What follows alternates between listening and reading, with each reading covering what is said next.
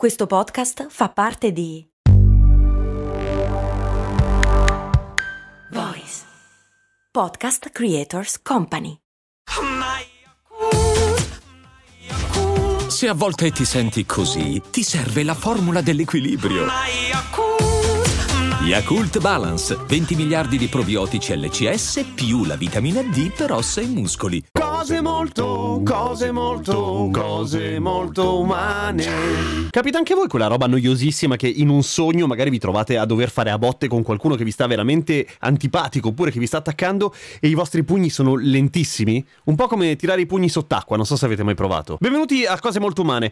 Allora, questa cosa qua dei sogni in cui non si riesce a menare qualcuno, ma a volte non si riesce neanche a scappare alla velocità a cui si vorrebbe, è una cosa maledettamente comune. Sono tanti in realtà gli studi che si interrogano su questa cosa qua. Breve premessa, studiare i sogni è un macello, d'accordo? Ovviamente. Intanto perché la persona che sta sognando difficilmente può darti del, dei feedback in diretta su quello che vede e non è facilmente studiabile anche ciò che accade nel cervello perché proprio per quella ragione lì, cioè sì, si vede attraverso la scansione cosa accade nel cervello, che aree si attivano, ma la persona non te lo può raccontare in diretta, te lo può dire dopo. Una sorta di stele di rosetta del mondo dei sogni sono quelli che riescono a sognare, che riescono a fare i sogni lucidi, i lucid dreams, cioè quei sogni che si riescono a controllare. È una tecnica e dicono che si può imparare. Io mi ci metterò e se lo faccio vi racconto un po' come funziona. Però i sogni lucidi sono quei sogni in cui ogni tanto capita a tutti, eh, in cui le decisioni che prendi coscientemente le applichi nel sogno, cioè fai quello che ti pare ok? Se decidi di volare, voli, perché puoi, perché il tuo, in quel momento la tua immaginazione è pompata al 1000% perché stai sognando e tutto ti sembra reale e ti diverti un casino, per cui è una figata, altro che realtà virtuale, ok? E quindi chi riesce a sognare, a fare sogni lucidi, in genere viene eh, sottoposto a un sacco di studi perché riesce a dare un sacco di idee su quello che accade nei sogni. Per esempio, studiando eh, i comportamenti e il modo di dormire di sognare di chi fa sogni lucidi, si è scoperta una cosa interessante. Eh, al contrario di quello che si crede, i sogni sono molto più lunghi della realtà. A me hanno sempre raccontato che eh, tu sogni magari un, un'epopea che dura mesi, eh, però in realtà tac, sono 5 minuti in sogno. E no, è il contrario. Cioè, sì, ovviamente se sogni dei mesi non, non, puoi aver dormito dei mesi, ma perché salti dei pezzi. Quando, ad esempio, hanno chiesto a chi fa sogni lucidi di segnalare l'inizio so- di un'attività nel sogno, come poteva essere fare ginnastica, e la fine del sogno con un movimento, mh, mm, con un segnale degli occhi pattuito in precedenza, e gli scienziati hanno scoperto che era tutto molto più lungo, durava tutto molto di più. Ok? E questa potrebbe essere una spiegazione neurologica, ma convincente fino a un certo punto, sul fatto del perché i pugni non riescono a venire bene in sogno. Cioè, quando noi diamo un pugno, quel movimento è veloce. Ok? Ma il cervello non riesce a mettere insieme il fatto che tutto si stia muovendo molto piano con un movimento repentino eh, che ha, come dire, un'efficacia data proprio dalla propria velocità.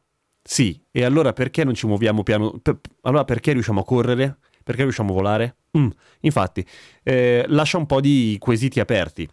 Eh, la spiegazione che a me personalmente convince di più è quella psicologica. Adesso, senza andare a scomodare Freud, però, se stiamo sognando di avere un cattivo che ci fa un mazzo così nel sogno, eh, probabilmente quel cattivo rappresenta qualcosa nella vita reale, probabilmente una parte di noi, eccetera, dal quale effettivamente noi stiamo subendo ok?